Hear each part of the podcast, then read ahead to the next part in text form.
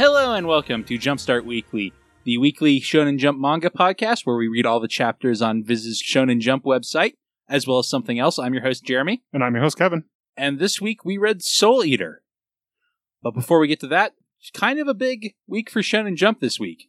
Just in terms of in terms of there being a lot. I Yeah. don't think anything took an off week this week. Plus a bonus chapter that I really I wonder where it originally ran. I feel like it would be awkward in Shonen Jump, but maybe it was there. Possibly. I do feel like it would be awkward in Shonen Jump. But we'll get to that in a minute. We started with One Piece chapter 494, Mummy, which is a good chapter title, although maybe not the main focus of the chapter. Eh, a little bit. I guess yes, but it's more about Luffy uniting all these guys, you know, like a Luffy does. Yeah, but he does that by becoming a mummy. sort of.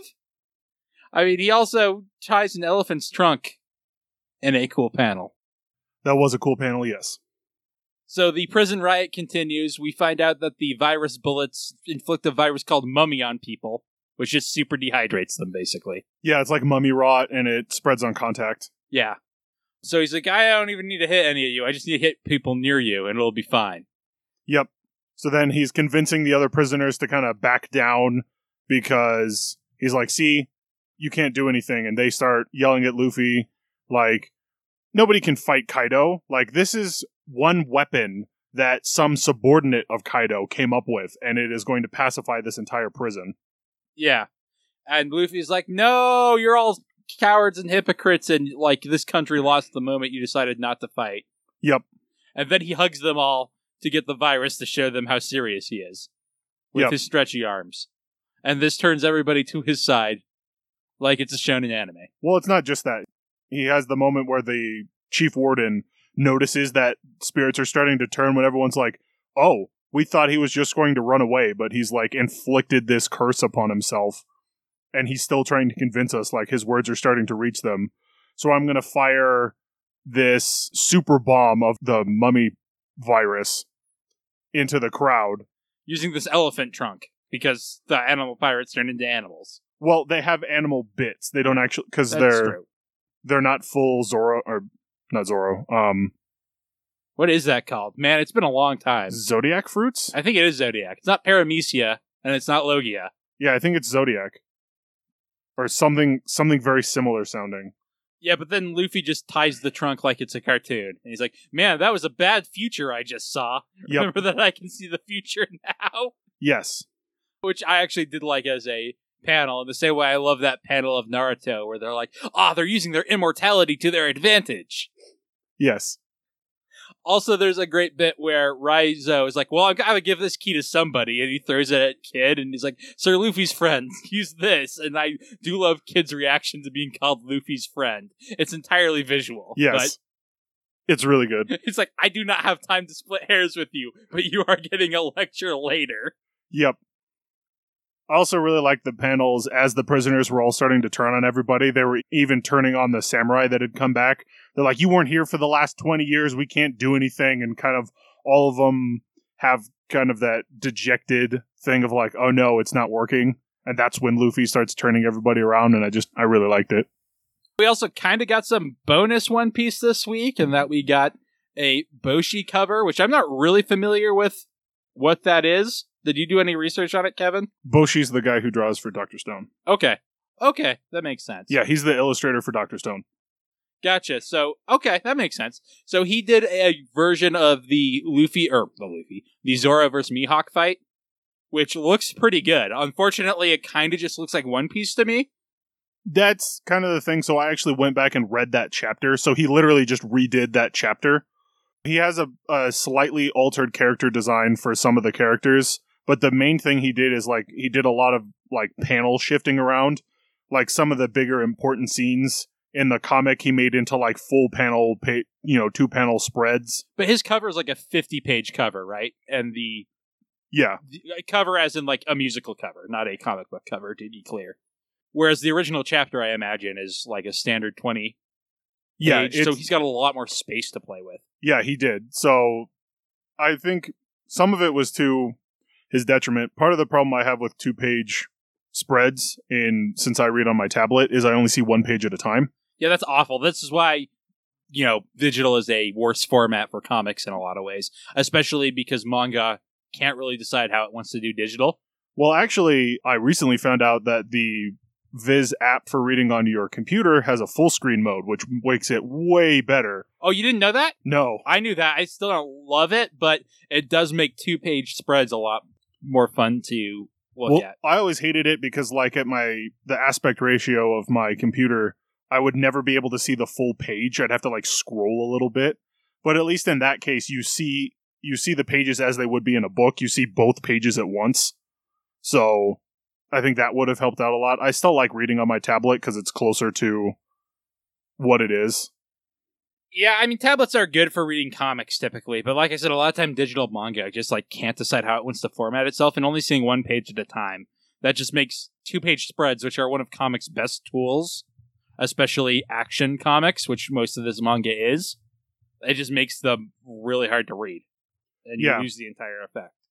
Yeah, it it does reduce the effect a little bit, which kind of sucks, but that is the way I read. So So speaking of Boichi, next we have Doctor Stone, chapter Z equals one fourteen. Silently, science pierces the stone. That was more of a tongue twister than I expected it to be. Yeah. I actually really like this chapter for a Doctor Stone chapter. I thought it was pretty good. I think because while it follows the formula where Senku invents something that's helpful, it doesn't immediately solve the problem. It just shifts it so that instead of not being able to solve it, it becomes more of a heist. Yeah, that was nice.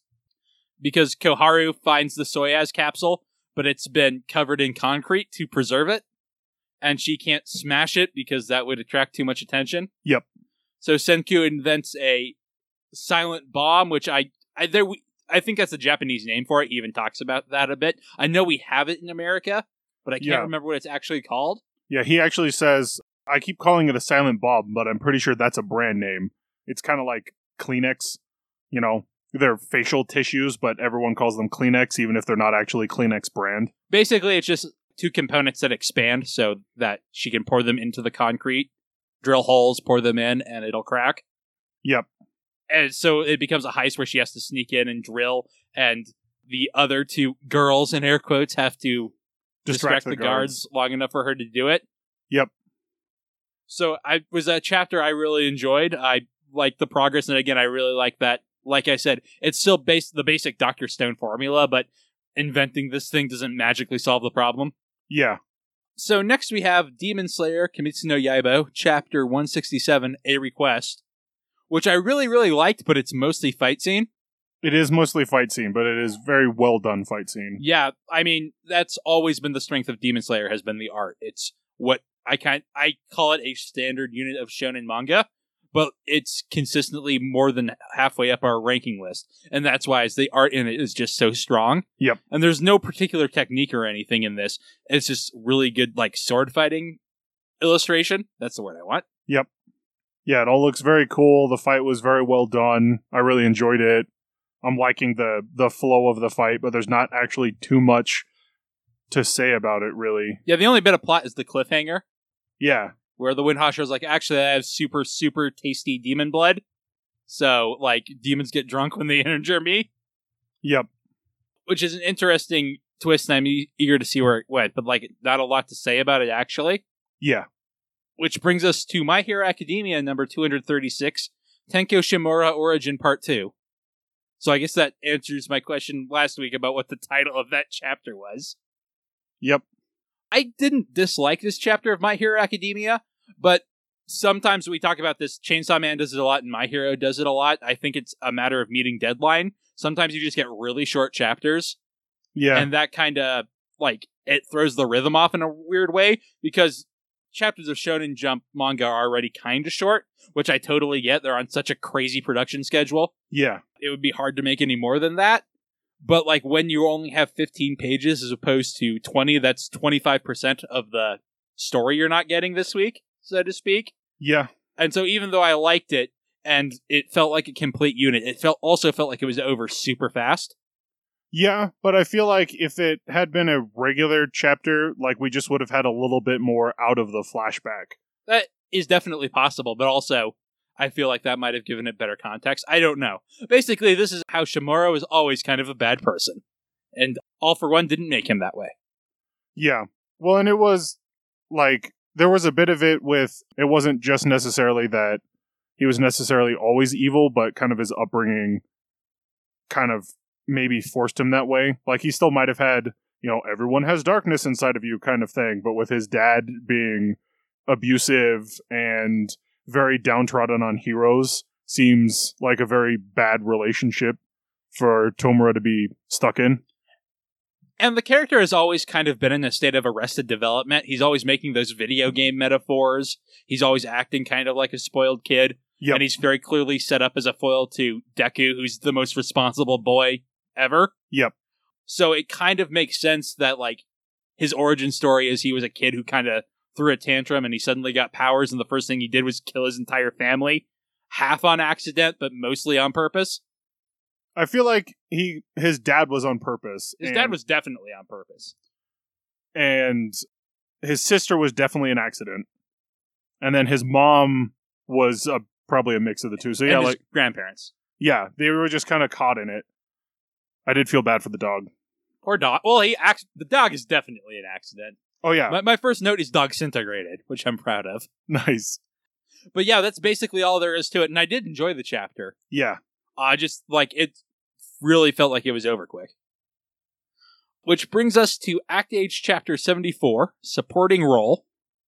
What did you think of this chapter of Act Age, Kevin? Because I don't think I've asked that question yet this podcast, and I have to ask it like 10 times. It's a rule. Okay. I like this chapter of Act Age. This was a very interesting look into Ogami's kind of back history of like why he left Japan. And it was because he got into the STARS program, which is this big talent agency in Japan that kind of basically controls most of the media. Because even if they don't control everybody, STARS is so influential. If you piss them off, they will make your light like you can't do anything else because everyone is kind of scared of them essentially. And he was he left there because they weren't letting him do what he wanted to. Like he actually for the longest time wanted a supporting role. He says he wants to act opposite people, Yeah. but they're like, no, you just like overwhelm them. I do like that his origin is he just walked onto set one day by accident, and it was so charismatic that he upstaged the star just by accidentally walking into the shot, yep. which is like that ridiculous shouting level of acting Act Age gives sometimes. Yep. And so that was great. And then it's like so they kept not letting him act the way he wanted to. So he's like, "Well, I'm going to leave." Well, in particular, he's like gets a bunch of movies with other like famous stars, but they won't let him have any scenes where he actually acts with them. Yeah. And so he left Stars and he looked around Japan for a little while, but nobody wanted to work with him. So he's like, I'll go overseas. And he was talking about like, I I made it into this movie with all these big name hits. Like I'm a supporting role. I'm not even a star. Like I'm excited for this. The chance to actually act with people, like with people, not at people. Yeah. And so, and then the flashback ends. The power comes back on, and he's like, "Oh, okay. So your our director did this to you? She's actually good. Uh, okay." Uh, and then he, he picks her up like she's his bride and walks out. And Unagi's just like, "Please put me down now." Yep. well, and the one PR guy is treating the whole thing like a PR stunt to, hey, come watch the play. And like everyone was like, was that like a promotional event for the play? This is amazing. And they're all buzzing about it. And he kind of makes it look like this was his plan all along. Yeah. And he's, but then someone asked him, "Hey, was this your plan overall?" He's, no, this would be crazy risky as a plan. Yep. And then that same guy remarks, he's like, but everything's going your way. And you don't seem to be freaking out like somebody who normally would be in this situation.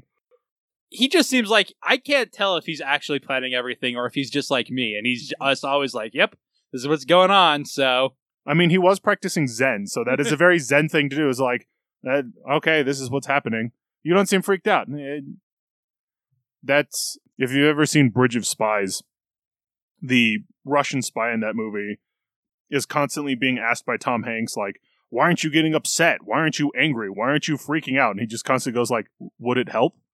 And that's I like that feeling of like, "Why aren't you upset about this thing?" Would it help if I was upset? Well, no, but I expect you to be. Well, then why should I do it? Anything else about Act Age this week? No, like I said, it was pretty good. Next, we have We Never Learn, Chapter 120. At year's end, a genius leaves a clean trail when X, which was very cute for We Never Learn. There weren't even Yes. that many shenanigans. Not too many. There's a bunch of girl in bathing suits, but that's about it. That, that doesn't even count. Come on. Even when you I mean, it's like- basically a panty shot. Yeah, well, even when you is like, huh, there's not actually that much difference between underwear and swimsuits, huh? I mean, there's really not. Like when Yeah. you think about it. it, it is a very weird stigma of like girl in bikini totally okay, girl in her underwear totally not okay. What, what you're you're showing the same amount of skin.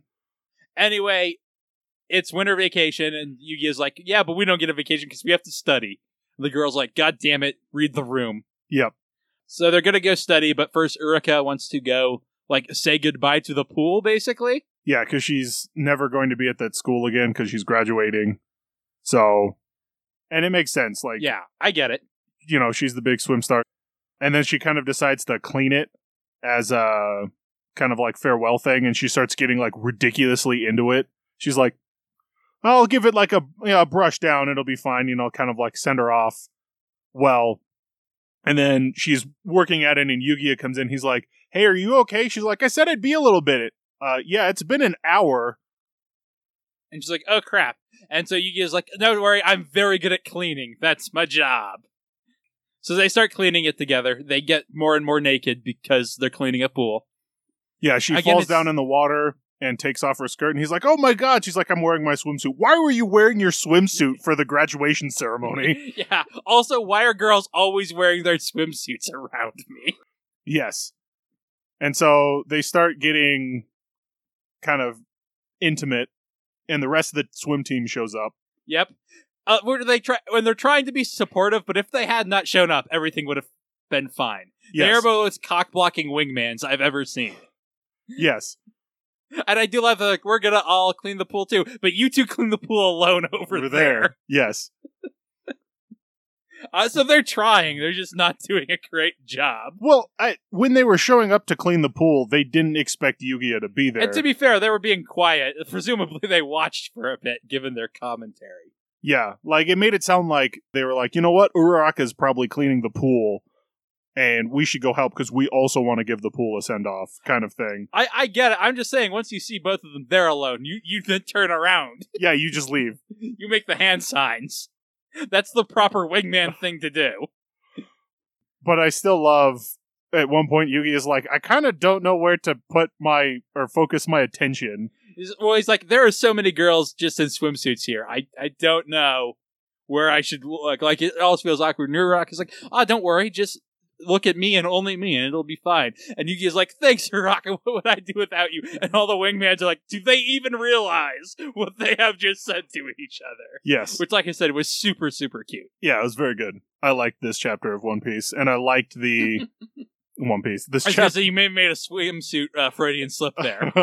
I like this chapter of We Never Learn, and I liked the not just the the cute fun that they had, but also kind of like the the whole swim team getting together to do a send off of the pool. Like I like that feeling of like, ah man, this is the last time I'm gonna be here, but like I had so many great memories here. So it, let's send it off with a bang rather than just kind of like drifting apart. So next we have The Last Saiyuki, Chapter 20, The Stone of Truth. And while we love The Last Saiyuki, one of the things, or one of the criticisms I've heard levied at it is that it kind of moves too fast sometimes, which is actually one of the things I really, really like about it. Yeah, it never here. feels like it's getting bogged down with anything. But this is mostly an exposition chapter, and I did kind of feel like maybe this one was moving a little too quickly. What did you think, Kevin? I didn't think this one was moving too quickly, so I still really liked it, even though it was exposition heavy. I thought it was really cool. A lot of the ideas are still c- super cool in it, like because it's still Last Saiyuki. It just seems like this should be happening in I don't know chapter fifty or after at least another story arc. It doesn't seem like we've had enough time with the followers of Chaos as villains. Yeah. Yeah, this that- to be I, like a- I, a I do cool understand twist. that. I do understand that now. So, essentially, the twist is that the followers of Chaos are actually good guys. Kind of, sort of. Basically, uh, Kay is like, well, I was hoping Ryunosuke would come alone, but you could only get in here if Koharu trusts you, so it's fine that you're here, Estelle. So here's what's up. Basically, all monsters are actually created by humans to, like, crystallize their fears so they could be beaten, Yeah, to make themselves stronger. which is an idea I really like. It's a very shonen, like very hopeful idea, and I have some like literary criticism problems with it, but for shonen manga, I do like it. Well, yeah, I mean it's that it's that standard you can only get stronger if you face your fears. So it's like, well, if you can turn your fear into a physical being that you can then fight, it's much easier to face them. And that's a hook of the last Saiyuki I've always liked. Yeah. With this kind of saying all monsters are like that, like I want to see the exception, which is what good story should do. And Well, we'll see. Maybe one will show up. Yeah. And that's like a very minor criticism though, to like what is a very cool idea. Just one we've already seen. And at the same time we see Furaka and Ryunosuke's dad talking on the outside. Yep. And they're kind of having a parallel conversation. Where Furaka's like, Yeah, the follower of chaos I fought, like he didn't try to kill me. And actually he was being kind of a jerk, but it seemed like he was trying to give me advice. And then when Ryunosuke killed the monster, he seemed happy about it. Yep. And so the followers of Chaos are basically just a group that has always created monsters to be beaten. Yep. Well, it sounds like they were created by that weird apple-headed guy, or at least like assembled by that weird apple-headed guy, as they are beings who are closer to the true human form than any of the monster hunter, or like I can't remember what the good guys are called, or the quote unquote good guys. yes, I can't remember what their organization is. the Monster Hunter Association. Yeah, sure. Let's not be confusing. And he's like, they're closer to the human form than us, and they're actually here to create monsters to make us stronger because the world is going to face uh, calamity every so often from crystallizing its own fears, essentially. well, I that's kind of how it's presented, but I saw it more as like there are world-ending natural disasters that happen, and the only way to defeat them, the only way, both the planet and humanity want to survive, and the only way to beat them is to turn them into a monster and then defeat that monster. Okay, that and it's sense. happened twice before and it is about to happen for a third time Yep. so like we have to train people to be strong enough like it takes all of humanity Yep. to defeat such a monster they all have to open their mu at once which again is a pretty cool idea and ties in with the flash forward at the beginning Yep. about like why kohara is going to do this Yeah. so like the ideas in it are super super good like i said this is just the first time where like it's not like and we're gonna fight that monster now but this seems like it's moving very quickly Yeah. And while for the most part, I really like that about Last Saiyuki, this seemed like maybe it was a little too fast. Maybe. I what you saying something makes me think a little bit, but like I didn't get that feeling going on with this. This was kind of like it was kind of like with the Avatar the Last Airbender where it's like we need to defeat the Fire Lord, but it's like we need to defeat the Fire Lord, but then they take like an entire season to actually do it. Yeah, but that's also there at the beginning. I guess we're at chapter 20 could be very near the beginning. Like I said, it was mostly the twist about, hey, those bad guys are actually good guys. Like we've seen one of those guys. Two I of guess them. I, I guess two if you count the ones that came after Ryunosuke at the beginning.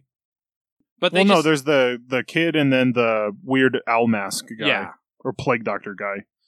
I mean, uh, no, it just seems fast for this twist. Like we don't have a status quo for it to feel twisted. And again, that's something I've appreciated about Last Saiyuki. It's never been satisfied to settle on a status quo. Yeah, But it, this one just felt a little too quick to me. I gotcha. So next we have the Promised Neverland chapter 143, Eliminate, which really teased us hard, although I appreciate it Yes. this week, where it starts with the demon without a name saying, "Okay, as my reward, I would like your," and we just see Emma's like shocked reaction. And then she goes, "What?" Or like, "What?" And then I took it. that. I took that as a what, not as a what did he say? yeah, but still, To, to tease us further, I think I know what he asked for, but I have an idea. yeah, me too. But anyway, the rest is Don and Gilda uh, on their tracking mission. Yep, and a bit of an explanation on how the Hiei or not Hiei, Jaime or something like that, the the other guy that's with him has this like transponder beacon that he's using to let everyone else know who's like tracking him how to find him essentially. and like he's got a signal to press it three times when they find them. Yep. And basically, it's just Don and Gilda being like, "Hey, we found them! Yay!" And then the demons kind of doing a counter trap. Most of the chapter is devoted to the details of how Norman's trap is going to work. Yeah. So of course it's defeated immediately.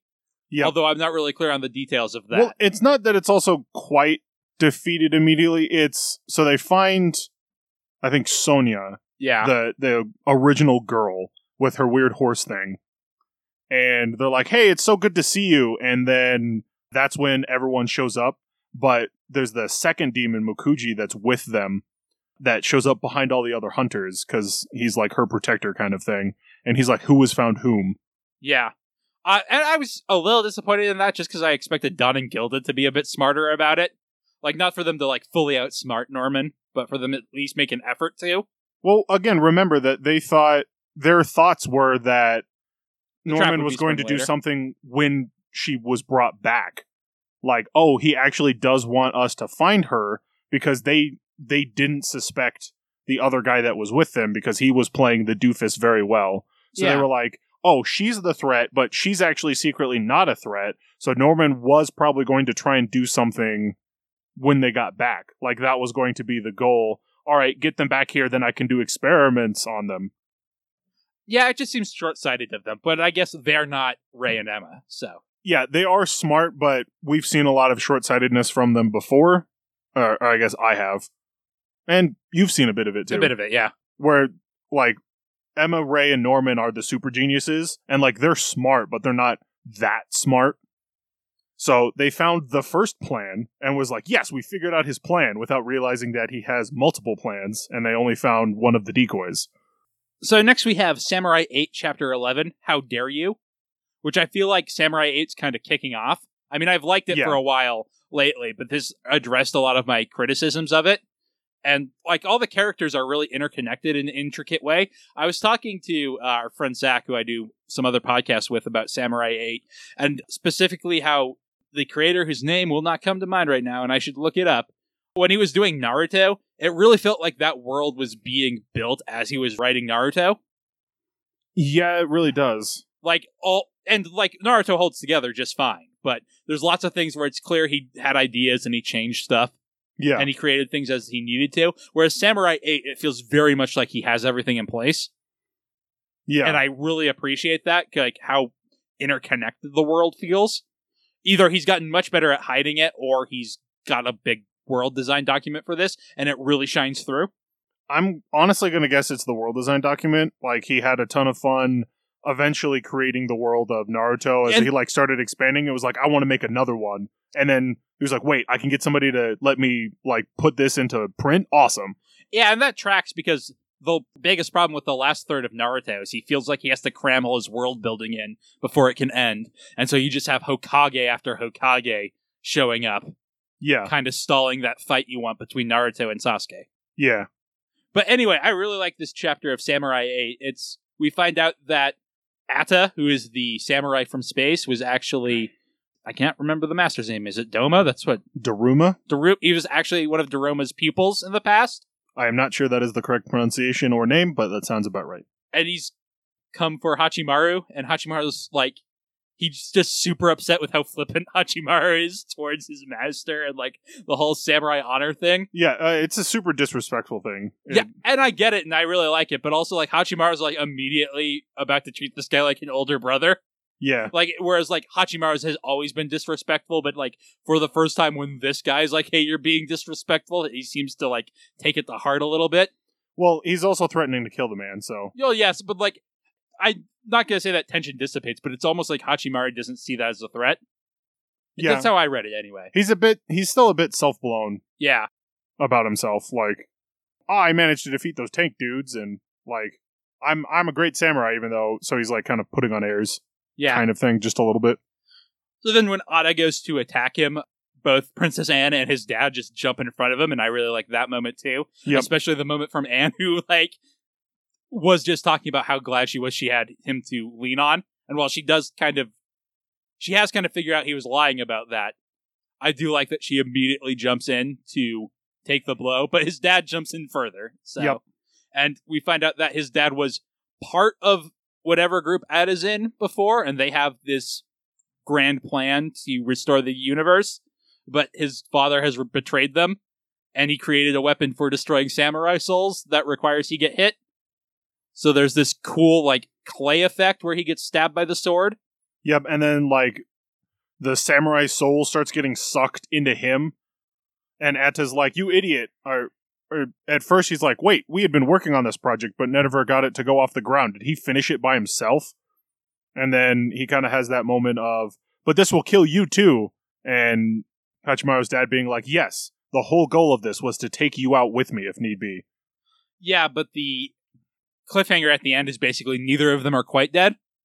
Yeah, Atta somehow managed to disengage himself so that he didn't get fully absorbed, and because he didn't get fully absorbed, Hachimaru's dad isn't dead. Yeah.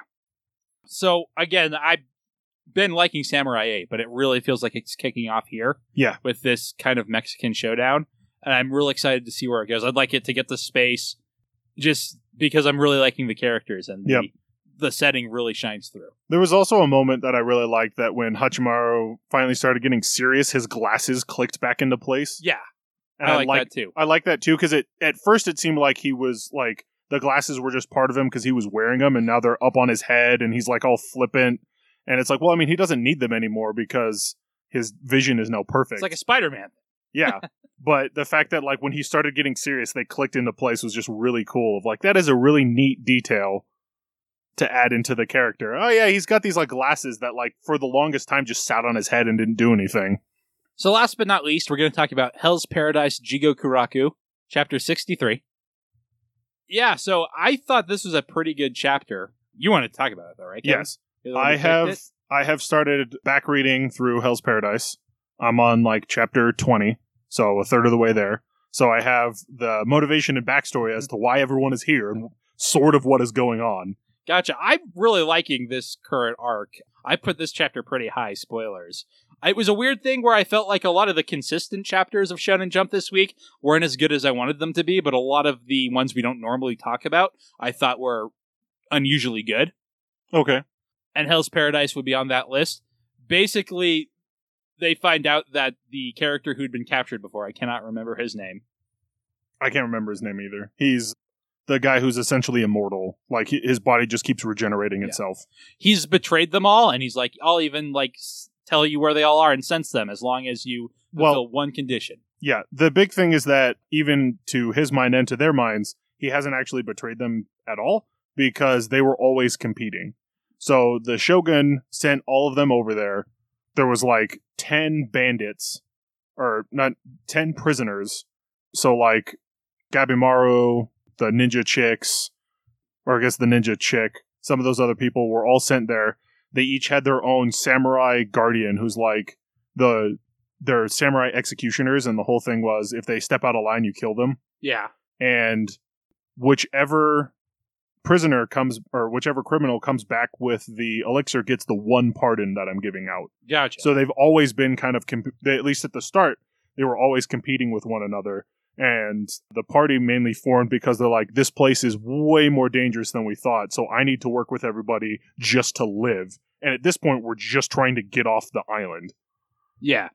So anyway, he has given them up at the very least. Yes. And most of the chapter is them kind of not flashing back to, but talking about how like this plan was a stealth mission. If we get caught at all, the plan is over. Like there's Yep. nothing uh, after that. But I guess the triumphant moment at the end is like, and then we go to Plan B, which is we fight these assholes. Yep. And I I did like that twist of like cuz they made it seem like all right, so we're going to run, Yeah. right? Like the stealth plan only won't survive contact with the enemy. So if we get found out, we run or you know, the plan's over. And then that turn at the end of like, no, we stand and fight because there's no way we can outrun these guys. Yeah. And also we find out that given their research on the regenerating guy, the Tan, who are the bad guys, have found a way to create the elixir of life, and they're like, we don't need to kill a ton of humans. We just need to kill five, one with each attribute. Yeah. Well, and it was so I think I'm not at that part yet, but they have created the elixir of life before. That's all of the Lord Tensens are immortal, I'm pretty sure. But it involved them they mentioned like transmorgifying hundreds of people. Like that's why there's all the weird deities and the that weird tree-headed man thing. I met him. He was kind of the protector. You mean you read about him? You definitely just made it sound like you had a drug experience the way you said that. okay? I mean, I I met his character. Yeah, Like, yeah. I, I know what you meant. You just sounded like, yeah, I met Slenderwood out in the woods. Okay. But he showed up and he was the one initially protecting the girl. I can't remember her name now. The small girl that used to be part of the Lord Tensen's group. Yeah. But so that's probably why there's a bunch of these weird people like that. Like like I said, I haven't gotten to the part where they start kind of explaining that a little bit more. Anything else you wanted to say about Hell's Paradise? No, this was interesting. I'm glad that I'm getting caught back up. It's really cool. It's very visceral, just like the chapters have been since we started reading it. So it'll be nice to finally get caught up and like understand exactly what's going on. I feel like I don't have much more to go until we get caught up to what I started reading. Gotcha. Well, that will bring us into Jump Card then.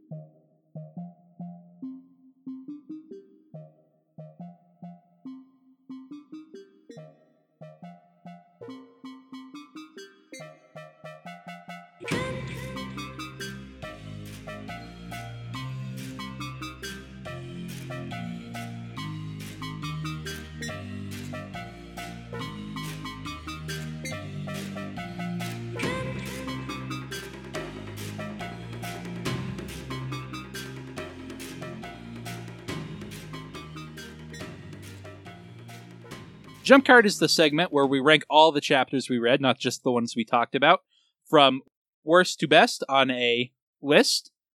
And we have 18 this week because nothing got skipped this week. So what do you have at number 18, Kevin? I have double Taisei at number 18 because I just, I don't care. Yeah, I don't like Double Taisei either. I thought it was a bit better this week, but I agree with you in the not caring. That's why But, it's at the bottom of the list. It's like I just I literally don't care. It's not that it was a bad chapter. I just I I don't care. So why would I I don't want to invest any time into thinking about the chapter more. I have a lot of that problem with Haikyuu. What I actually have at number 18, though, is Tokyo Shinobi Squad. And I don't know if it's actually fair for me to have put it that low, but the reason is because I found this chapter of Tokyo Shinobi Squad hilarious. And I don't think I was supposed to be laughing at it. Probably not. Uh, maybe a little bit. I think a little bit, but like this is the sort of thing that like a One Piece villain would be like, "You're you're being a little goofy, my man." Yeah. because the ice villain literally is like one of his subordinates tries to run away and he freezes him. He's like, make this man into shaved ice. And his like lackey literally grabs like a grinder and grinds up the ice and is like, what flavor would you guys like? Yep. And of course that makes Jin so pissed off that he attacked his own comrade that he gets the you know, the shonen pissed off. Yep. But like I had no like even that I found funny. Like even Jin getting pissed off. And I'm not supposed to find that funny, I'm pretty sure. Yeah. Yeah, Tokyo Shinobi isn't that much higher for me.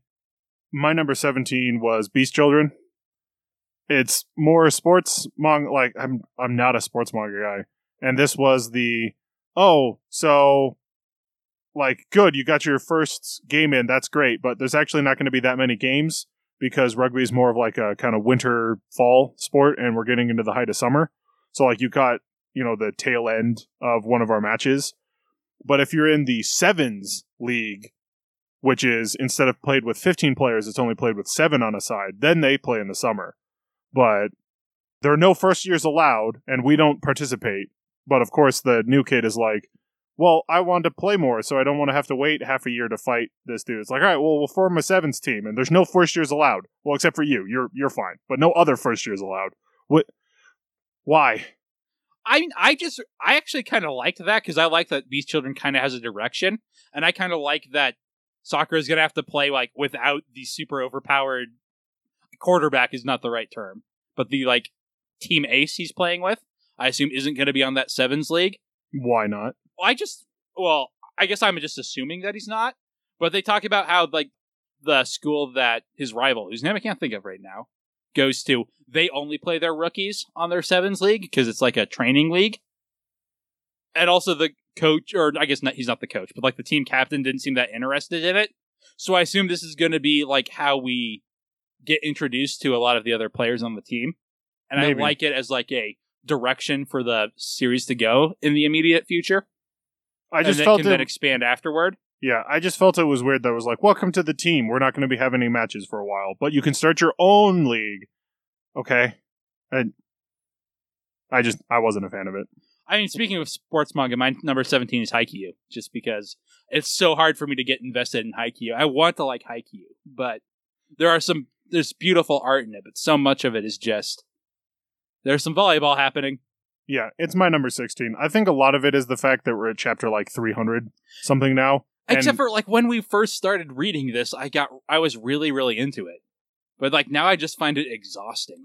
Well, and I think that's the problem is like we, for whatever reason, right when we started reading it, we happened to like those chapters, like the messages in those chapters. But now we're falling back on, all right, so I mean, you're supposed to be caring about these characters. I have no idea who they are. I I mean, I guess it's like picking up Dragon Ball Z in the middle of a giant fight. Although Dragon Ball Z manga fights aren't actually that long. So, but I guess if you just started in the middle of the Frieza arc, which is mostly just Goku fighting Frieza, maybe you would feel the same way. Yeah, I feel like you would have the same thing jumping into One Piece in the middle of a, a boss fight, and you're like, okay, so who's this Luffy dude, and why do I care that he's punching this Doflamingo guy? like, you know, and there's tons of characters that have all this backstory tied into why they're fighting and why this fight is important to them, but if you don't know any of that, you're like, okay, so this dude's punching this other dude, and he seems to be losing. I, I don't know what's going on. Speaking of that, my number 16 is Black Clover. It's more denouement, but it's just denouement with the characters I don't care about because it's mostly the ones who are going to be leaving this arc because they're, you know, old elves. Yeah, There are little bits I like. The one where like the elf that's possessing the girl that Captain Yami like is like, well, I'm way less awkward than this girl. Bye. Is, Yeah. Was pretty good, but that's like the one line in the entire thing, and most of it is just like exposition, exposition, exposition. All the elves are gone. not all of them. I guess not. You are right. Not all of them. But There's a couple. Most of the elves yes. are gone. All the irrelevant elves are gone. Well, there's a couple of the elves that are like, well, you're stuck in these human bodies because those bodies don't have souls because you've kicked them out, so you don't get to go. You don't get to go to the afterlife with the rest of us. Yeah. My number 15 was Tokyo Shinobi. I didn't have the same thoughts as you of like I found it utterly hilarious, but it was definitely ridiculous. Uh, my number 15 is Double Taisei. Because, like I said, it was trying more. I got it more. There were some of, like, the endings in particular. I'm like, okay, this is interesting. But boy, should we have gotten here like five chapters ago. Yeah. So my number 14 is Yui Kamio because I do not like it as much as you. No, you don't. And Yui and Black didn't show up at all in this chapter, and I felt that very weird. I, d- I did too. It's the conclusion of this Yui Kamio arc we've been on. And so it's interesting to see how this, you know, new style of Yui Kamio, if it's even going to stay like this, ends an arc. Yeah. There were bits I liked about it. I liked the, like, binding the, you know, villain with the chains. I know. That's I a cool liked that bit.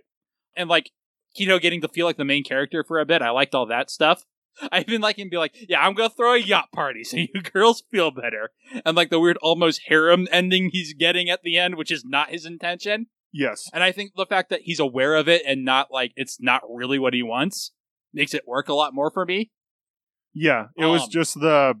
It was the fact that it was like, oh no, the Mushi's coming out of her. Like, excellent. This is the time where you and Black is to come out and she's to kill it because she's the Mushi hunter. And it's like, yeah. And then it didn't happen. And then it was like, so wait, what? yeah it definitely felt odd it's not much higher for me but what i have at number 14 is beast children Okay. for like because like i said i did like the new direction a lot of ways but a lot of what you said also is true for me Yep. So my number 13 is Jujutsu Kaisen. I'm still liking this arc, but there wasn't a ton going on in this chapter. I put it a little higher because I really like the climax of this chapter, just the way it's drawn Okay. more than anything else. But I definitely agree with you. Yeah, it's like, all right, it's more setup, and I, I, I still enjoyed it. Like, I had fun, but Gojo Sensei, who is the person that I really care about in this flashback, Isn't didn't in this actually. chapter. Well, you see him, but he's yeah, he doesn't actually do anything in it. It's like this weird demon summoning or the curse summoning guy who's cool. Like I like him, but all right, you know, I liked his. So he's fighting this guy who's like, oh, this guy's a summoner, so therefore he doesn't like getting in a close combat. You can tell he summoned, he backed up, he has kind of this like kind of open defensive posture. So I'll be able to, if I get in close, I'll win and he summons this giant worm thing that like fills the whole hallway. It's like, oh no, I can't get to him, and then he busts through the wall like, ha, you blinded yourself. And that's when the guy reveals like, no, I'm actually fairly decent in close quarters combat because if I give somebody an easy avenue, like, oh, this is my weakness, go for it, people will always hone in on that, even though it's like uh, faint. Yeah. So I like the chapter a bit more. At number 13, I have Yui Kamiya. Okay. Because, like I said, I do like it more than you, but I, in this case, like it one more than you. Yeah. And I still I liked the stuff at the top of my like Yui Kamiya was where I I didn't really enjoy it because I'm not a huge fan of the direction it's going and the fact that Yui and Black didn't show up to kill the Mushi, which I feel like that that's literally what she should have done. So like my 13 and up, I really rather enjoyed. But my number 12 was Chainsaw Man. do you have anything you wanted to say about I it? I do, I just don't. I'm it. I'm struggling vocalizing it. I put Chainsaw Man a lot higher than I usually do because I feel like, like I said, Chainsaw Man's been going to the same humor well for so long and it hasn't been working for me. But this feels very different. Like it's a different type of humor, It does. and it felt a lot fresher. I definitely enjoyed Power and Denji putting on glasses to being like To be smart shonen it- it's- protagonists. Yeah, it's like we're gonna be smart. and Um, to be fair, they kind of are. Like Power has a plan. and it's a, yeah, it's a fairly decent plan. They're like, we'll skip practice, we'll ambush him when he's drunk, and even the guy's like, hey, that was actually a pretty smart plan. It's like the problem is like Power gets super anemic because she uses all that blood. But like you're almost there, take the day off. And then I really like that he then just he walks away and then throws a knife in Denji's head from the hallway. He's like, also don't trust your the person hunting you. Yeah, that was pretty good. And then the ending was a little very weird. Yeah, yes, very weird is the word for it. But I liked Aki like kind of agonizing over like Captain Eyepatch's sister giving him the letters about how Captain Eyepatch was trying to get him to quit. Yeah, and I, I liked all that. I just meant literally the ending The- with the, the- future, where he goes the to future take demon. contact with the future demon, who just keeps yelling, "The future is awesome! The future, awesome!" Yes.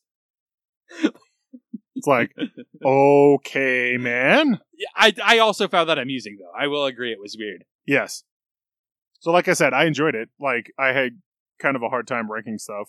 Yeah, me too. Like I said, even the stuff that's like kind of lower, like even Double Taisei felt like it was bringing more to the table than usual. And Tokyo Shinobi Squad at least got a reaction out of me. I was just like, this is not the reaction I'm supposed to be having to this. Yep. I am fairly certain. At number 12, I actually have Act Age because I just didn't quite like it as much as you. I do like getting a little more backstory on Ogami. But a lot of it is just the like ridiculous shonen acting stuff, which sometimes I liked in Act Age and sometimes I don't. I like the character insights, but it didn't really move the plot forward very much, and I feel like we've already got a lot of that with him. Yeah. My number 11 was Dr. Stone. I guess I just didn't enjoy the subversion on the trope as much as you. It still, it still felt to me very similar to the uh, I invented the MacGuffin, let's go use it. I mean, it kind of is, but I, there's like more to it, I guess, and that's all I want. yeah. Yeah, like I said, I, I still enjoyed it and I had fun with it. And the, the Gen? spear dance, yeah. the spear dance, that was pretty funny. where he like grabs his great like, what are you doing with the spear? Girl's like, oh, this is the spear dance. And it's like, yeah, I learned how to do a lot of impressive things with a spear in case I was expected to fight, so I could just look like I was doing it and Yes. then run away. Yes.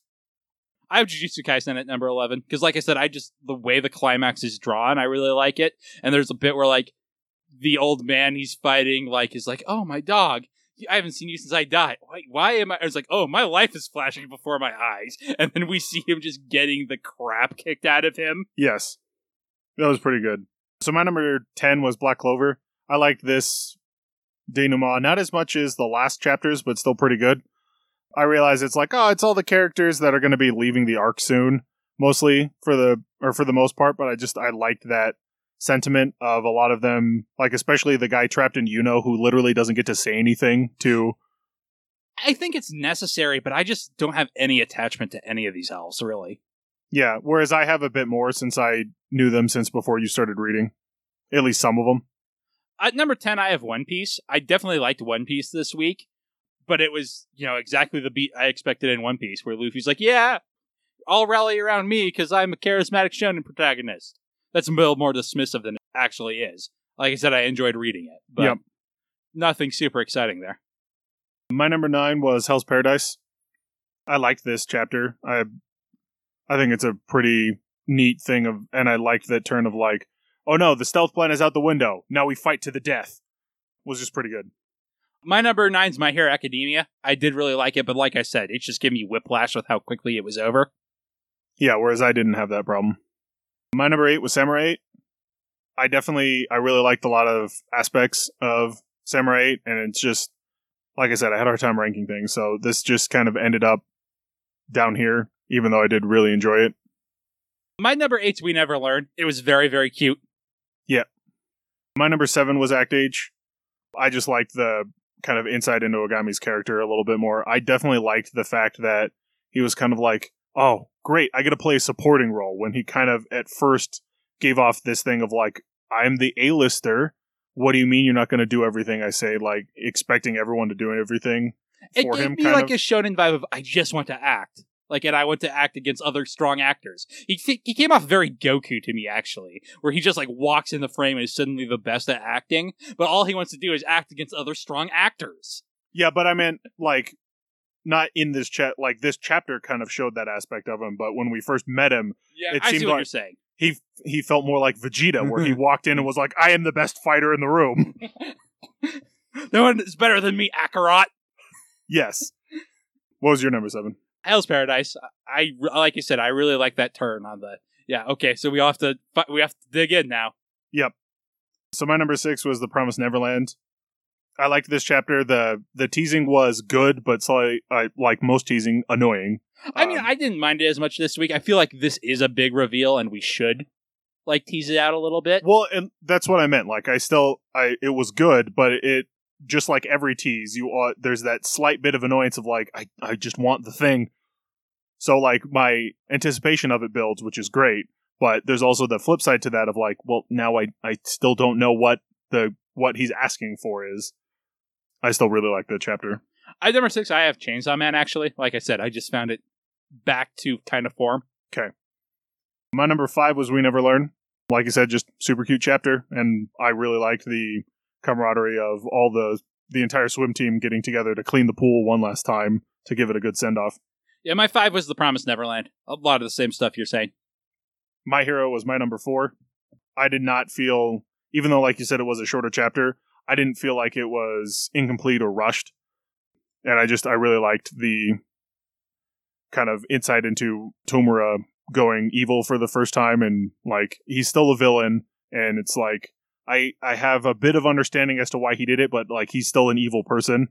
So him Or he's kind of like a child who needs a spanking in a lot of ways. But yeah, def- like it's a very childish evil in a lot of ways. well, you keep saying child and evil like they aren't synonymous. At number four, I have The Last Saiyuki, actually. Uh, because, like I talked about, it just felt like it was rushing for the first time and it's all exposition. I do super like the ideas in there still. It's still probably my favorite thing in Shonen Jump, just not the strongest chapter. Yep. My number three was Demon Slayer.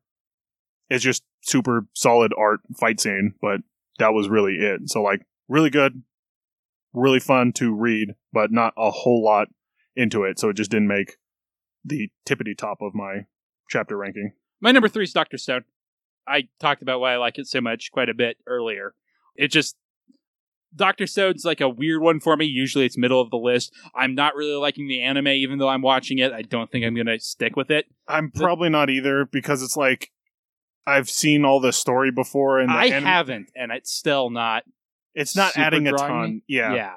And I feel like the voice acting is oddly bad in it, which is super weird to say about a thing in another language. But Yeah, Uh, I don't know. I, I also have a bunch of stuff that I'm watching. I'm going to start probably paring them down a little bit. a couple of the shows, like there's some that I'm really enjoying, and then there's a couple that I'm like, yeah, I'm kind of on the fence on these. I don't necessarily want to like because I have everything that I want to watch in my queue.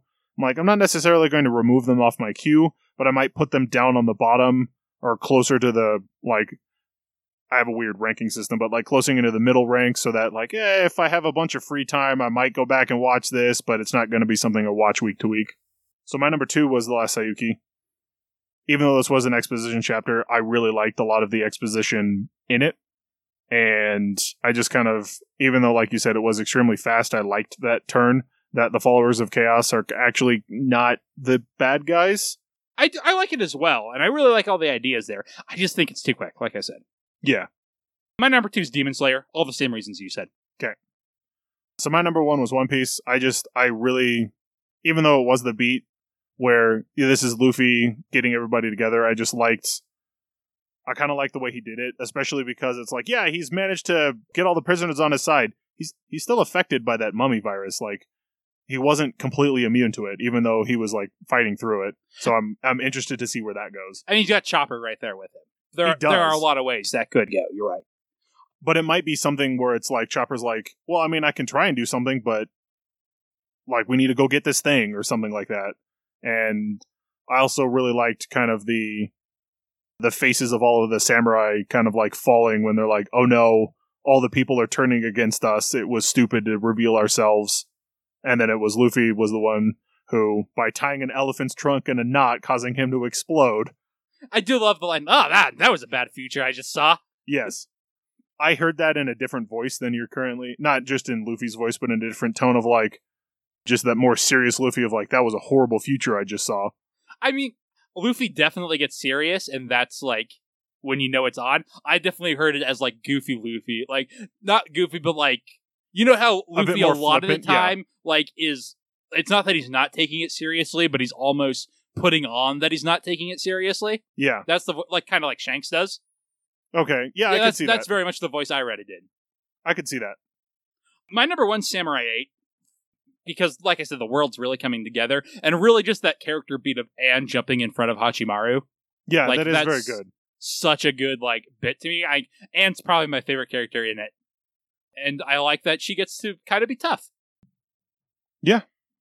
So that does it for shonen jump this week quite a lot like i said i really enjoyed this week's offerings it's, i want to call it a magazine i don't know these week's chapters there we go but a lot of the like mainstays I thought were I mean they were still good, but they were blow me away good. And a lot of the like ones that usually I'm like, uh like Yui Kamiya was super interesting to see how it wrapped up, even though it's not really what you expect at all. And like I said, Double Taisei, if it had gotten here faster, I might have a much higher opinion of it. And Tokyo Shinobi Squad at least made me laugh. Yeah, uh, it's something. But we read Soul Eater this week, and we will be back to talk about that after the break.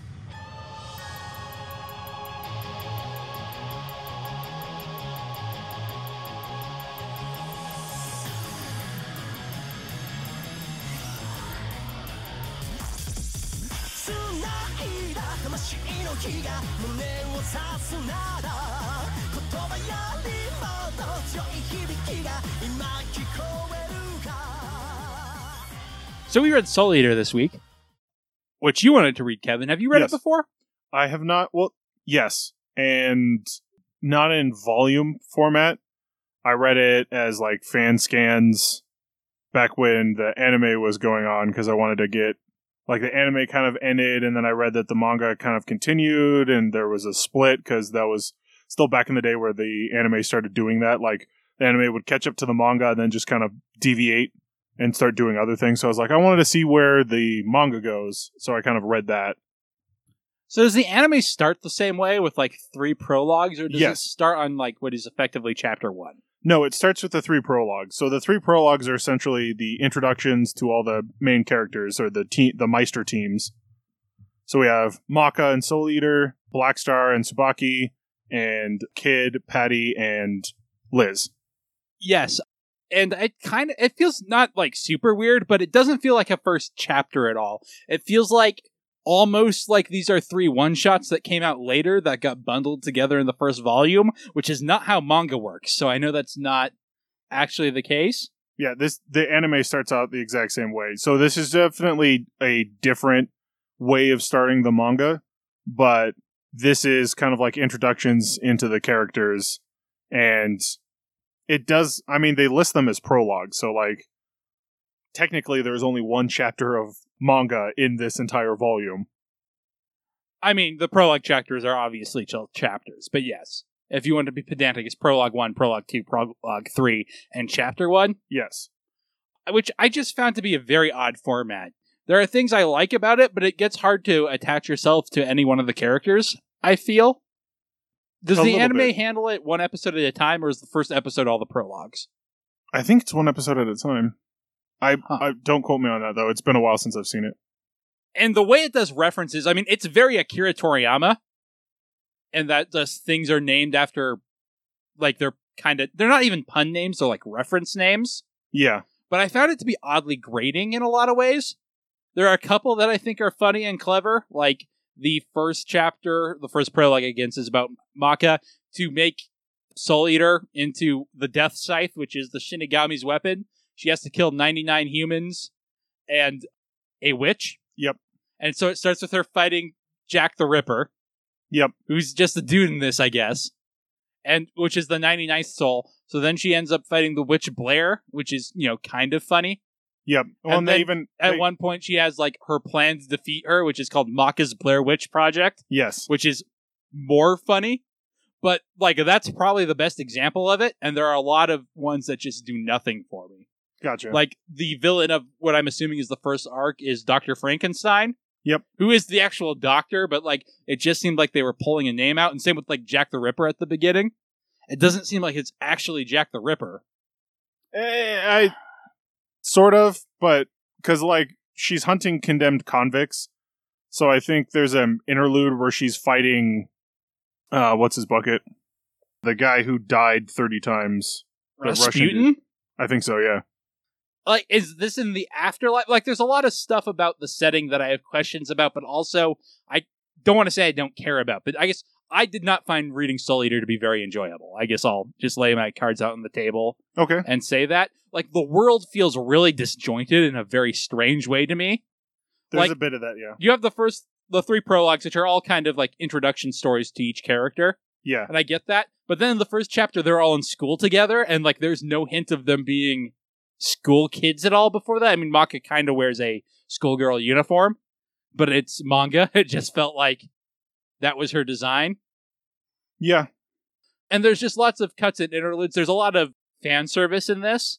Yeah. And like in particular in the actual chapter, it just cuts to Blair, who it turns out is a cat, just in a bath for no reason, really.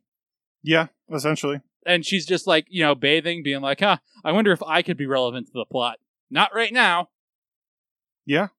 for a full page and uh, just there's lots of disjointed stuff like that and the ending they fight one of their teachers who has become a zombie and they're interrogating him about how he became a zombie but he's like i'll never tell you but then soul eater lifts up maka's skirt and he tells them and like i get the joke but also Well, Like- because first Black Star lifts up Tsubaki's like or like opens her robe kind Yeah. of thing, and she's a lot more voluptuous. And then Soul Eater does it with Maka, and she does the classic female like knockout punch thing where the main female character can beat the shit out of anybody if they're being perverted. And so she claps him on the face and or claps him on the head and that's why she gets him to start talking.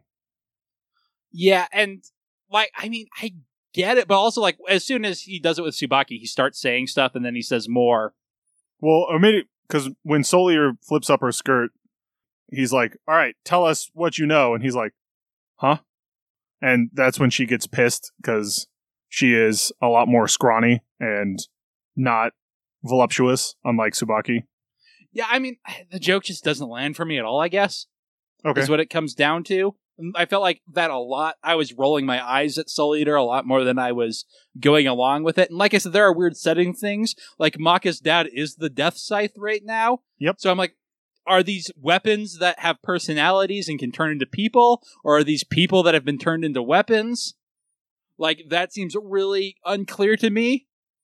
And I guess it's not super important, but like it's this nagging question. I'm like, how am I supposed to treat these individuals?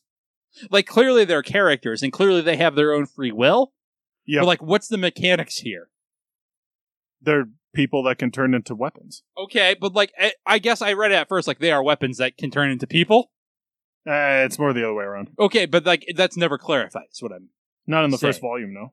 and like it just feels like a like it just is throwing a lot at the wall and it seems like it's just trying to see what sticks and none of it stuck to me. Okay. I shouldn't say none of it. There's some cool ideas.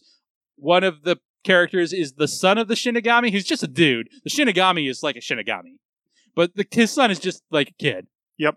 And he's got twin pistols who are twins, Yes. which makes some sense. There, there's a bit in his prologue where they are fighting mummies, and because he cares about symmetry, they are like, what one of the girls is shooting a mummy with the other girl, and then like she throws the gun up and they switch Yep. which is a cool idea. but also they get there because the devil kid is so obsessed with symmetry that he remembers a painting in his father's house and he's like, "Oh, I better check if that was symmetrical. I'll be right back, guys." And like that just doesn't land for me at all. The characters are extremely quirky, Yeah. but not in a way that I actually find to be engaging or interesting. Maka is like the closest because I at least can see like the trauma and the metaphor there. mm-hmm. But both Black Star and the Devil Kid, whose name I can't remember, I feel like they just call him the Devil's Kid. Is it just Kid? Kid, yeah. Okay, I guess he has got cowboy guns, so that makes a degree of sense. But like Kid and Black Star, like they're just so quirky Yeah. that it's like over the top, and like I don't find them interesting. A lot of the thing with Kid is the fact that he's the most competent out of all of them, but his one fatal flaw is his love for symmetry and like the crippling like mental anguish he can get himself in over failure or he's like I can't break this thing it's perfectly symmetrical kind of thing like otherwise he would be the most competent out of all of them. And I guess that works as a metaphor for OCD in a way. Yeah. I just like it just feels really random as opposed to like, ah, this would have been fine except for my tragic flaw. It would be like if instead of being weak to kryptonite, Superman's weakness was he left the stove on at his apartment, A little bit, yeah. which I guess could be an interesting Saturday Night Live sketch, but I don't know you could make a movie or a comic around that. Maka's is that she's like really upset about the idea of Soul Eater cheat or cheating on her is kind of metaphorical, but basically her dad cheated on her mom and is kind of a playboy. Yeah. And so she's very hung up on that. And as a schoolgirl, like I totally get that. And it makes a lot more sense and it's like an interesting character bit. Yeah. But like all the other characters are just all quirk and nothing else, except for Blair, who's a, who's mostly sex appeal and nothing else. Yeah, At least I mean, thus far. Yeah, that she for a lot of it she just stays the sex appeal. And I just don't feel like any of it holds together. Like I'm not interested at all in them going to fight Frankenstein, the doctor, not the monster. Yes. Because like and like when they're in school, all of a sudden I'm like, what? This is a school manga now? Like they seemed like they were just doing spirit adventure stuff, but now they're getting called to Principal Shinigami's office because their grades are low. Yeah, it's the beca- school aspect is background. It's not a school manga. They just happen to go to. It's kind of like a Naruto, where like the beginning part of Naruto is kind of like a school manga, and the fact that there's a ninja school. This is a there is a Meister school. I think the fact that it's effectively brought in in chapter four just makes it feel tacked on, though. But like I said, everything in this feels tacked on to me. Well, again, technically it was brought in in chapter one. I realized that, but like they he even lists it that way as these are prologues. Here's chapter one. Yeah, but like, JoJo had prologues too, but they were brief and like introduced you to the characters in like I think a much more effective way. And JoJo still had a number of chapters afterwards. Yeah, I'm not saying that the structure of the volume is good. I think because I had forgotten that. Like I remembered it started this way, but I didn't think that the volume would just be those three prologue. Like I didn't realize they were as long as they were. Yeah, and like that's a problem. Also, I think it would have just been more interesting if we just started on chapter one. Like, I don't know that the insights in the prologues were needed here. I think Not right at the prologue. Yeah, I think the pacing would have been much better if this stuff was revealed later. Because it just feels like Maka got bad luck, right? Because she, like, the reason they're called to the principal's office is they all have attained zero souls. But Maka got 99 and just had to restart because she accidentally killed a cat. kid had some number and had to restart because he destroyed a pyramid. Yeah. Like, I well, That- but also he's the- not actually in the remedial course. He's just yeah, I guess. kind of in the background, right? Whereas Black Star actually is like a doofus, and like we find it's like an important character bit where like he had the chance to and chose not to because it would have been a dick move. But like that, I think is better as a reveal later to show actually this guy has some depth than Yeah. it is like up front. I do think the start is definitely a little janky because, like, he sets up the thing of like the Death Scythe is made by uh, getting 99 souls, human souls, and a witch one, and Maka's like, yes, that was our 99th soul. Like that feels like a very weird start. I mean, I get it if it's about what the Death Scythe is or if the witch is a big deal. The witch is a big deal, but it like it's presented later that the witch is a big deal. Like it almost starts off with like, yes, I've almost attained my goal. What? And like even like what is the death scythe? Like the Shinigami already has a death scythe, and we find out Maka wants to make a better death scythe because she hates her dad, basically. And as a character motivation, that actually pretty much works. And like I said, the metaphor there is pretty strong. But like, what would making another death scythe do? How would it be stronger than her dad? So that does get explained more in the manga. It's not so Death Scythe is Maka's dad, the one the current Death Scythe, but it's actually just kind of like a a ranking. Like a title. Yeah. That's what I figured. Well, it's not it's not just a title, it's also kind of like becoming a Jonin or a Chunin kind of Gotcha. Okay. thing. So like they want to make all of these weapons weapon people more powerful. So it's like in order to do that you have to have these souls and then you become more powerful and the story starts progressing more. Like I said, But I guess the- if you eat a cat, you lose all that power. well yeah, because they thought it was a witch. I, I mean, I get it. It just, like I said, it just it doesn't do anything for me. Like the entire story, Ma- like I said, Maka's character. I wish there was a little more of it. She's a little straight laced for my taste, but that's like important to contrast the other characters. Yep. But I don't really care for Soul Eater much, and all the characters around them like just do nothing for me. Um, Gotcha. like I said, Maka's got the strongest metaphor. I get her motivation, and I could get behind her, but she's there for basically a chapter and a half of this entire volume. Yeah. When she's she feels like she's supposed to be the main character. I don't know how accurate that is. She's basically the main character. When you give all three characters equal prologue, it feels like it should be more of an ensemble thing. there definitely is a big ensemble thing. Like they spend a lot of time working together. So it's kind of like Naruto, Sakura, and Sasuke kind of thing of like not that same dynamic, but the three of them start working a lot together to grow stronger. Yeah, I guess to use that metaphor though, it feels like if the only character Naruto had was yelling "Believe it," and that was kind of all he had to him, and like Sasuke was just yelling about murder all the time, and Sakura about boys, which sadly is kind of the case. But Yep. it just feels like he's mistaken quirk for character, and he's like ratcheted up, up the quirk really way high, but hasn't done any of the work behind it. And like I said, Maka's the exception because I definitely get what's going on with her and can sympathize with it. Yeah, and he starts fleshing them out later. Like this isn't the best start ever, but I I still enjoyed the series. So uh, again, we start getting more insight into all of the characters and not just the because, like you said, they are all just quirk. Black Star is the assassin who is uh, starved starved for attention. yeah. So he needs to be he needs to be the center of attention, which is very bad for an assassin. And like that's his flaw. Yeah. But also, he doesn't seem like he's. I don't know. Like, it, and like I said, Maka's just really upset at boys because her dad betrayed her mom and her, in her opinion, her. Yep. Which again is like the strongest by far. Blair is just a sexy cat who dresses like a witch and has pumpkin powers. Yeah, I she's literally just the sex appeal. Like you're just- you're putting too much thought into her. I mean, I just. this is a comic for young boys, Jeremy. I know, but look, we never learn his all sex appeal, and I like all of those girls. Ogata's fine. Like, is and it's my job to criticize. No, I shouldn't say job, but it's a podcast for critiquing manga. And like I said, it just did not hold my interest. I I can Google sexy anime lady and get a lot of that. Yeah, but at the time this was being written, you couldn't. How old is it? I don't know if it says. It definitely did not seem older than the internet to me. It's not older than the internet. And It can't be older than DeviantArt. Let me put it that way. Yeah, that's probably true. So yeah, I just didn't care for it. This is probably like the least interested I've been in among because even the isekai stuff, while I didn't like it, I could at least appreciate, hey, this is what's going on. Clearly, they're adapting this from another medium, and they don't care about this adaptation, and that sucks. Yeah, But that doesn't mean the core here is bad. Whereas this, like I said, it just feels like they're throwing stuff at the wall at me and seeing if anything sticks.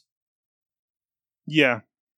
Is there anything you want to say about it? Because I do feel like I've been a bit of a doubter. I don't mean just Well, not crap on the anymore. You like. No, I def I definitely felt like the pacing of this was very weird. Essentially, there is only one chapter in this entire volume, and it's not that long of a chapter. And I think it starts getting more interesting. I think you got a lot hung up on the prologues, and I do agree that they probably would have been better not. That's three quarters of the manga, though. I get that, but what I mean is, I think the story starts taking off and becoming a bit more interesting. Like, I agree that it is very poorly bundled, but I actually do like the story, and I think the characters start developing a little bit more. So, even though this volume was three quarters prologue, I think the first chap, like if it had been like a regular volume of manga where we had the first seven chapters where like stuff happens, not all right. So this guy's now a zombie. I mean, I think there's a reason you don't start with three chapters of prologue typically. Like I said, it doesn't. It didn't feel to me like this was the start, which is why I asked you, "Hey, did the anime start this way?" It really feels to me like an American comic book thing, where 50 issues later they did an issue zero, and then they just started to throw that in the front. Yeah. So the big thing is, I don't know if this is how it started when they were serializing it. I assume it must have been, I because like the volume comes out so soon afterwards, right? Yeah. It would be madness to do three chapters of prologue just for the first volume, right? yeah. And like it makes the thing worse. So why would you do it? Yeah. But at the same time, this series also went ran to completion for quite a long time. So I mean, I clearly in the minority, or at least it was popular enough in wherever it ran. I mean, because it's a series I was vaguely familiar with. I recognized the character designs at least. Yep. I just didn't care for it at all. Which is a point I've made twice. So sorry. I, I was trying to let you make your points. So I did not mean to step on you like that. that's really all I have to much more I have to say about that for this first volume. It was very weirdly done. Yeah. All right. So that will bring us to personality power level then. Vegeta, what does the scouter say about his power level? Personality power level is the segment where we rank manga characters from best to worst. At the very top, we have everybody's favorite orange loudmouth ninja, Uzumaki Naruto. At the very bottom, we have that guy who's not Yamcha from that time I got reincarnated as Yamcha. And then in the center, we have Asta from Black Clover. So we gonna rank Maka for this? She makes the most sense to me. Yeah. But if you had another suggestion, Well, clearly we're going to rank Soul Eater because he's the titular character, and you know nothing about him. So I got to put him wherever I want. I mean, I know that I he's annoying, and that there are lots of jokes about him being a pervert when he's not, although sometimes he is. Yeah, no, we we'll rank Maka. It makes a lot more sense. I don't think she's as good as Asta personally, but you're more familiar with both characters. So what do you say on that? No, not really. She definitely progresses quite a lot in the over the course of the the entire series, which is something that I like.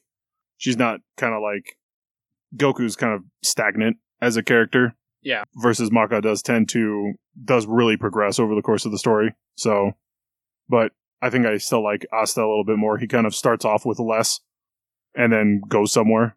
Speaking of not really developing, though, I think I'm willing to put her above Ichigo from Bleach, uh, depending on your thoughts there. yeah, I I really like where she goes. She kind of she kind of gets over well not gets over her dad, but she starts, you know, growing up over the course of the series, which is nice. And I do, like I said, the metaphor there I think is strong with her, whereas the other ones are just quirk. Like her quirk is really like it's, it's just an exaggeration of a person you know. Yep. which works fine. I'd probably put her above Takeshi Hongo from Kamen Rider too. Yeah, I don't really know anything about Takeshi, so sure. But I want to argue her below Red from Pokemon Adventures because she ain't no Mickey Mouse. No, she is not no Mickey Mouse.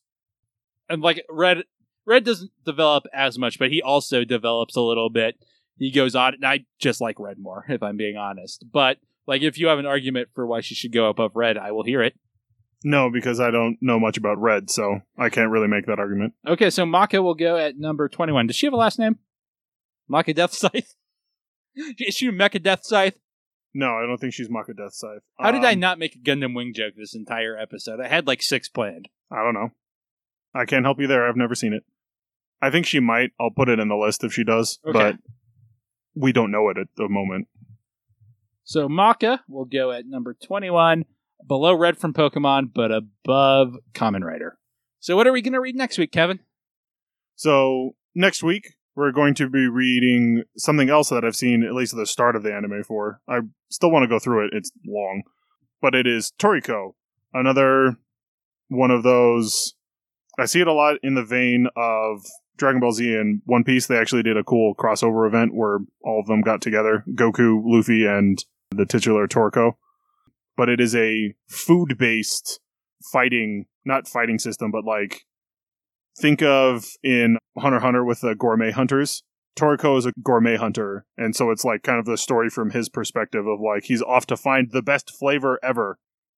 Yeah, and Toriko is like I said, I'm also familiar with it in the same way. I've never actually watched any of it, but I have always been curious about it. Yeah, I've seen the first like 12 episodes and then just kind of stopped. Like I was enjoying it and it just there's a lot. It's like trying to I want to get caught up on the One Piece anime and that's going to be a chore. So, it's not it's not nearly that long, but there's still hundreds of episodes. All right, so until then, thank you for listening. Our website is www.lastpodcast.com. Go there, join our Discord, talk to us, tell us what manga you like, tell us what anime you're watching this season. Tell me why I'm wrong about Dr. Stone. Oh, but I'm right. What do you mean, Dr. Stone? The anime. Oh, Our opening theme is Fighting Against One's Will by Midair Machine. Our closing theme is A Psychic Fist Fight by Tom W. Emmerich. Other music on the show is by Spectacular Sound Productions, and our album art is by Kate Wind on DeviantArt. Kevin, is there anything you'd like to plug this week? not this week. All right, we'll see you guys next week.